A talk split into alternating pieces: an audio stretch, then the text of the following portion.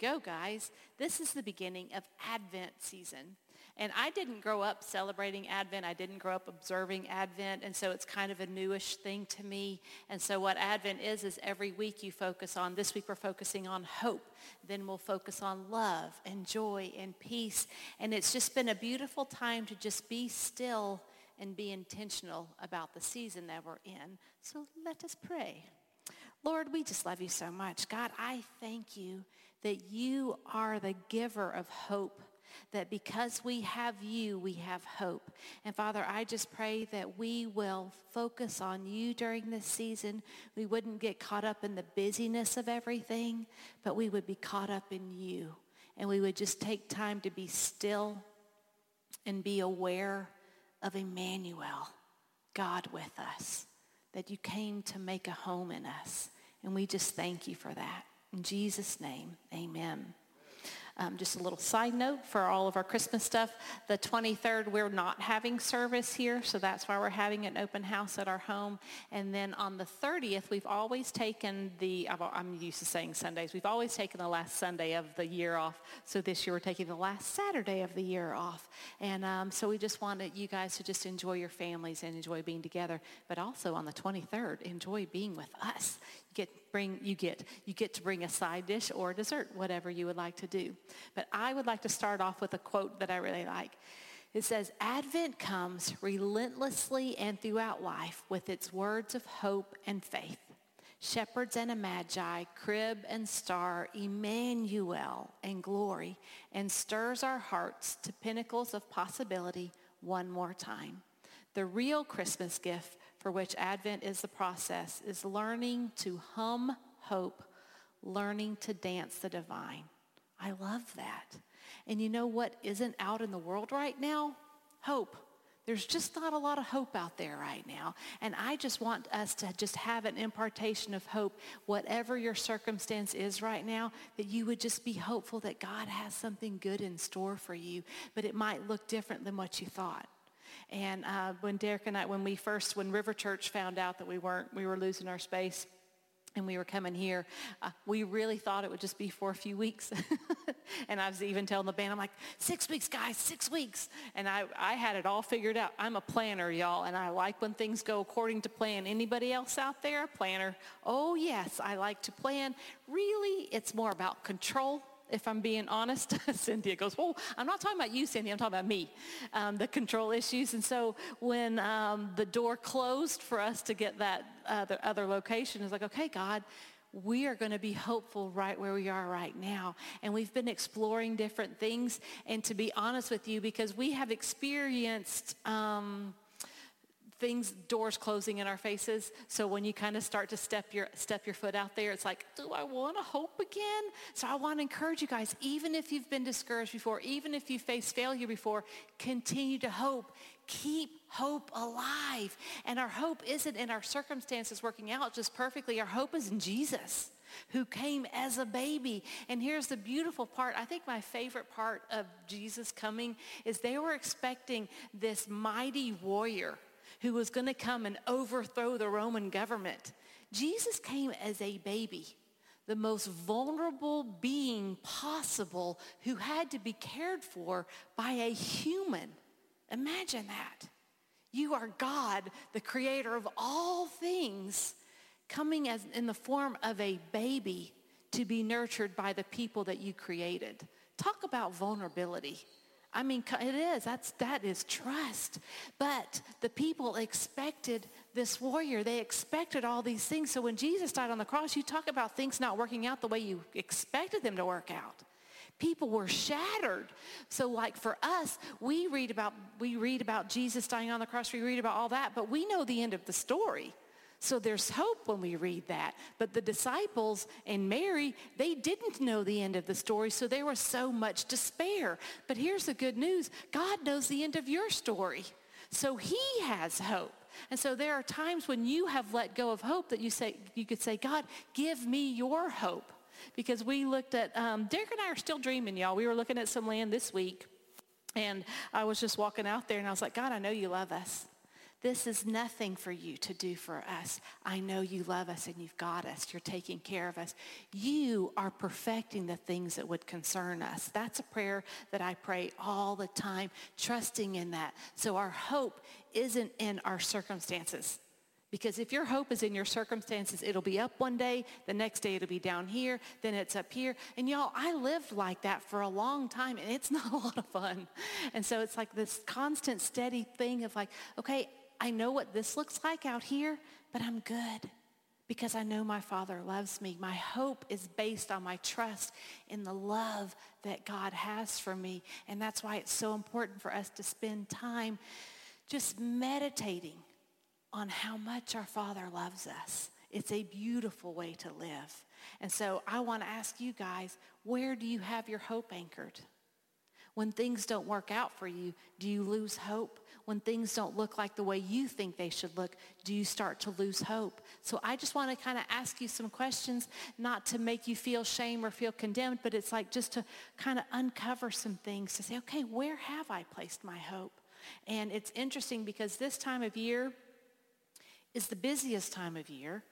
And but what this is meant to do, I think what Advent is meant to do is to slow us down. And a lot of people, we've done this before where you have the Advent candles where at night you, you light the, I do this, you light the candle of hope. And I just want to light your candle of hope tonight and just be still and receive the goodness of God. And I'm just going to read some verses talking about how good God is. And the first one is Psalm 147, 1 through 5. So this is going to take a minute. It says, Hallelujah, praise the Lord. How beautiful it is when we sing our praises to the beautiful God, for praise makes you lovely before him and brings him great delight. Yahweh builds up Jerusalem. He gathers up the outcasts and brings them home. He heals the wounds of every shattered heart. I love that. He sets his stars in place, calling them all by their names. How great is our God. There's absolutely nothing his power cannot accomplish. I'm going to say that one more time. There is absolutely nothing his power cannot accomplish, and he has infinite understanding of everything.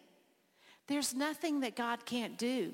And maybe you've been disappointed in the past because, like I said, you stepped out there and you stepped into disappointment. And God's like, no, continue to step out there. Continue to trust in me. Put your faith and your trust in me that I've got it guys, I'm sorry. Texts are coming in on my phone. The SEC championship is happening right now. Um, nobody's, I was like, Derek and I decided before we left, this has nothing to do, obviously, with the sermon, but before we left, I was like, we're going to record the game. I'm not going to look at Twitter. I'm not going to look at my texts. And so my daughter just texted and she goes, I hope you're watching. I'm like, girl, you know we're at church. So um, I'm like, where are you tonight? Anyway, back to the message. It's Georgia and Alabama. I don't like either team. I just want to see, like my dad always used to say, I just want to see a good game. And then, but my brother would say, I just want to see the field um, open up and the teams just get swallowed up because we don't like them. But anyway, um, I'm going to get back to yes, I'm going to get back to my message. But Advent is the season of expectancy, preparation, and longing. And that's what hope is, is that that expectation. I remember the preacher that we worked for for a long time would say it's that you're looking for grandma to come. Like you're waiting for something to come and you're so excited. It's that hope is that outstretched neck of like god i am expecting you to do something. And that is what this advent season is but it's so easy to get caught up in all the gifts you have to buy all the things you have to do. And to me that's just such a trick of the enemy to get us so focused on all the commercialism instead of focus on what the true gift is. Not that gifts are a bad thing, but I, I have had to really simplify Christmas. Because when Derek and I first got married, um, the lady that was kind of my mentor for a while, she lived up the street from me, she had a Christmas tree in every room. And they were not small Christmas trees, y'all. And when the Christmas tree would get delivered, their main one, I remember our friend saying, I think that belongs in the government governor's mansion, but it was in their living room. This is the woman that was telling me how to do all the things as a young 23 year old who just got married. So I'm like, I need to be like Sue, who had five people help her decorate for Christmas. And I just had me and Derek, but it didn't really work out so well. I'm going to tell on you. Derek, I have the, I have the microphone. There are many times that Derek tells on me, so, you know, here you go. But um, there was one year I was like, we got to get all the trees out. We got to do all the things. And Derek like kicked one of our dog's toys and just goes, I hate Christmas. And I was like, okay, I, I think I need to change a few things because this is not the spirit of Christmas. This is not what I wanted to happen. And I just realized it was way too much about the show. So we have really simplified things. So we have one tree, y'all. We have one tree. So when you come to our home for Christmas open house, do not expect a tree in every room because it's too stressful and it gets really expensive. So one tree is what we have, but it's like I've gotten back to, it's what is the heart of it? It's not to impress the neighbors. It's to celebrate the coming of Emmanuel, God with us. That's what this is about. And Advent is about hope. So my first question is, where have you placed your hope? Oh, I want to read this quote. This is um, Tsh Oxenreider. She said, Advent is about remembering that Christ has already come to save the world while recognizing that the work of redemption will not be finished until he comes again. But it's that hope that he's coming to make everything right, but he's here in me and he can make things right right now. And that's that thing of like, he knows the end of the story. So if the situation you're in doesn't look hopeful, it's not the end of the story. Keep trusting, keep hoping, keep believing.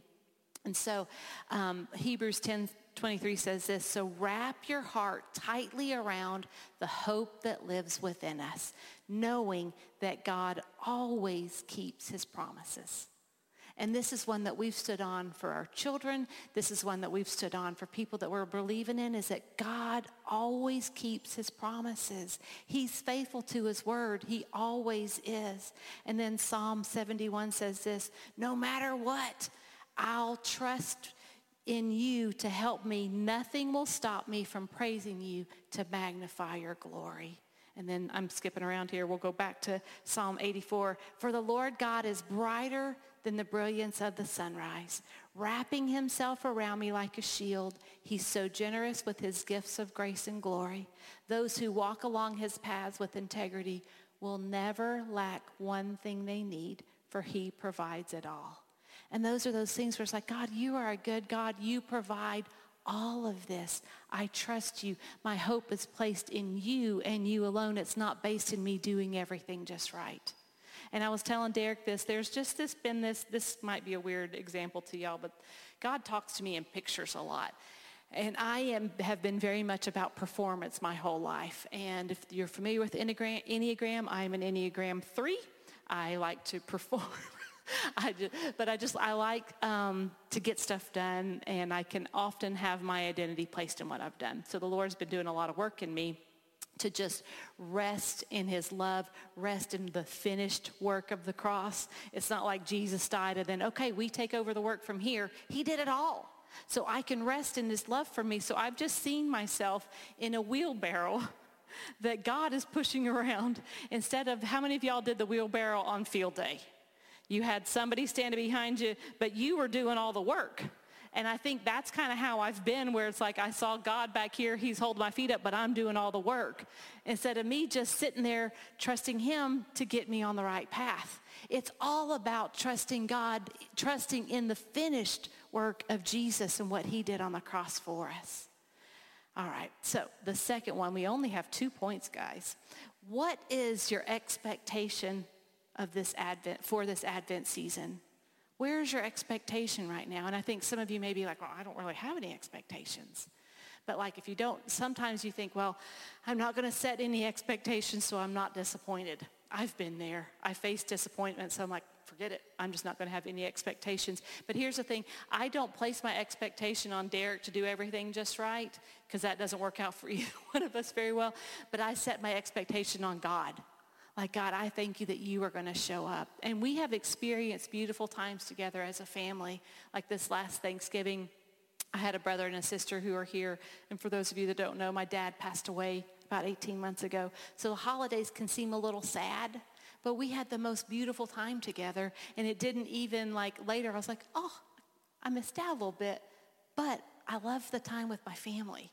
And so it's been this really sweet place to just set my expectation. For me, it's not about everything looking perfectly. It's like, did people feel loved? when they're around the table today? Did people feel like they belonged when they're around? Were they thankful? What was the spirit in my home more than anything else that matters? And it was a beautiful time to be together. So where is your expectation? What is your expectation of this Advent season? 2 Corinthians 4.17 says this, we view our slight, short-lived lives, short-lived troubles in the light of eternity. We see our difficulty as the substance that produces for us an eternal, weighty glory far beyond all comparison because we don't focus our attention on what is seen, but on what is unseen. For what is seen is temporary, but what is unseen is eternal. And it's interesting sometimes when I go through something difficult, I think, oh, this is going to last forever.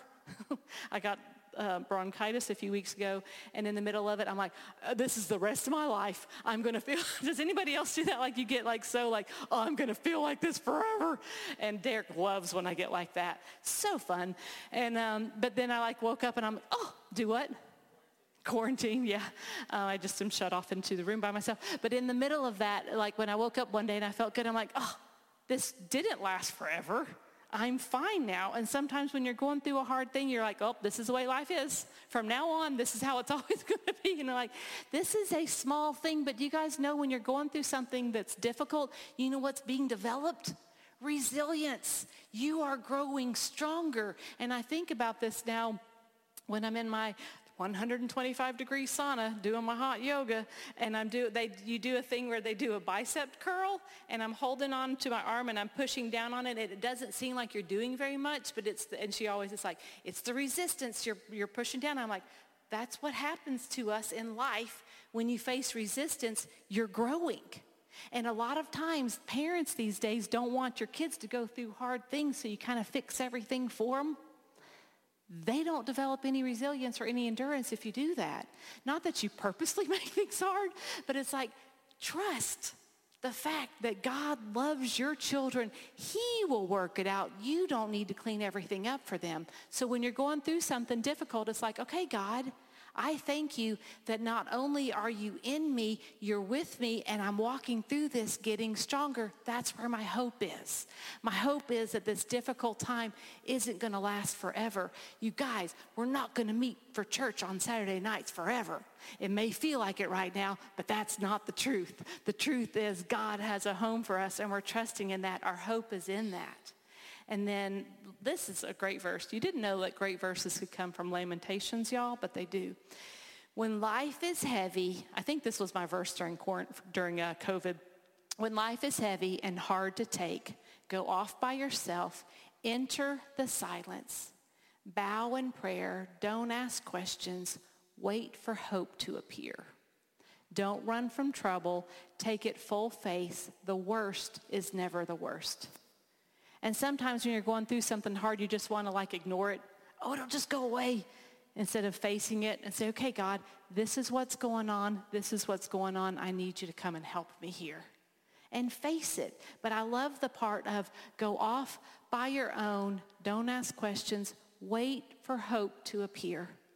So whatever situation you're facing right now, just be still in the midst of this. And for those of you that have been at our church long, you know that my favorite thing at Christmas time is to sit in our living room and look at my Christmas tree and look at the stockings and just be still. So in this season, take moments to capture the beauty of the season, the beauty of the moment that we're in, but be still, wait for hope to appear. And be aware of where your hope lies. Be aware of those things. And so this is about slowing down and instilling a quiet stillness in your soul. And what I love is as I've been studying hope, and one of the things I always think about is the song that it says, the weary world rejoices when hope comes because it's that Christmas carol. It's um, Oh Holy Night. And it's just a beautiful thing because the world is very weary right now. And the weary world, that's a very hard thing to say, the weary world rejoices at the hope that we have in Jesus. And that's where our hope lies in this. And then uh, this verse, this song also, that my hope is built on nothing less than Jesus' blood and righteousness. I dare not trust the sweetest frame, but wholly lean on Jesus' name. On Christ the solid rock I stand. All other ground is sinking sand. And when your hope is in him, not in the economy, not in the election, I'm part of me, if I'm honest, I'm like kind of dreading next year. I'm like, I don't want all that. But it's like, you know what? All of this can be swirling around us. All the chaos can be going on, but we can walk through in peace because our hope is in him. We're of another kingdom. And that's where my hope lies. Not get into all that now. But back to, I want to read this first. This is my prayer for you this season. This is Romans 15. It says, Now may God, the fountain of hope, fill you to overflowing with uncontainable joy and perfect peace as you trust in him. And may the power of the Holy Spirit continually surround your life with his super abundance until you radiate with hope. Isn't that beautiful? That's where my hope lies, is in his joy, his perfect peace as we trust in him. The one that created the universe is the person that lives inside of you, walking beside you in every moment of every hour of the day. So let's pray over this. Father, I just thank you that you are Emmanuel, God with us, that you came as a baby to rescue us, to redeem us, to save us.